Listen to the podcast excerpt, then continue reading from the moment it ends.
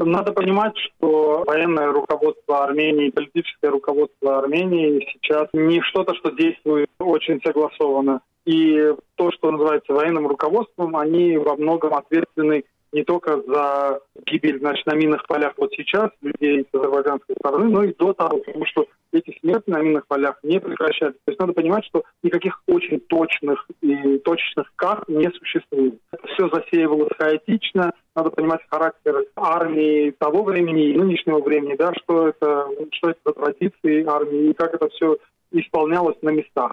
Так что сейчас чисто физически, даже если армянская сторона в лице э, властей Ереване, в лице кого-то, кто сидит в Степанакерте или тех же российских миротворцев заявит, что у них есть точные карты минных полей, это не так. То есть чисто физически этого нету. И сейчас мы, как, как журналисты, наша редакция, мы тоже пытались этот вопрос поднимать, просто поняли, что действительно нет той инстанции, к которой можно обращаться.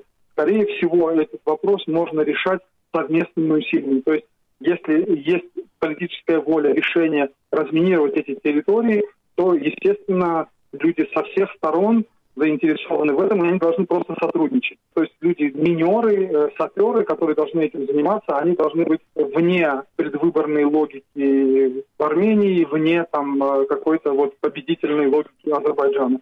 Тут вопрос не в соревновании, тут вопрос, что надо согласовать, как это все разминировать, и тогда будет ясно, что, видимо, карт нету, видимо, это все требует больших усилий, а не политических спекуляций.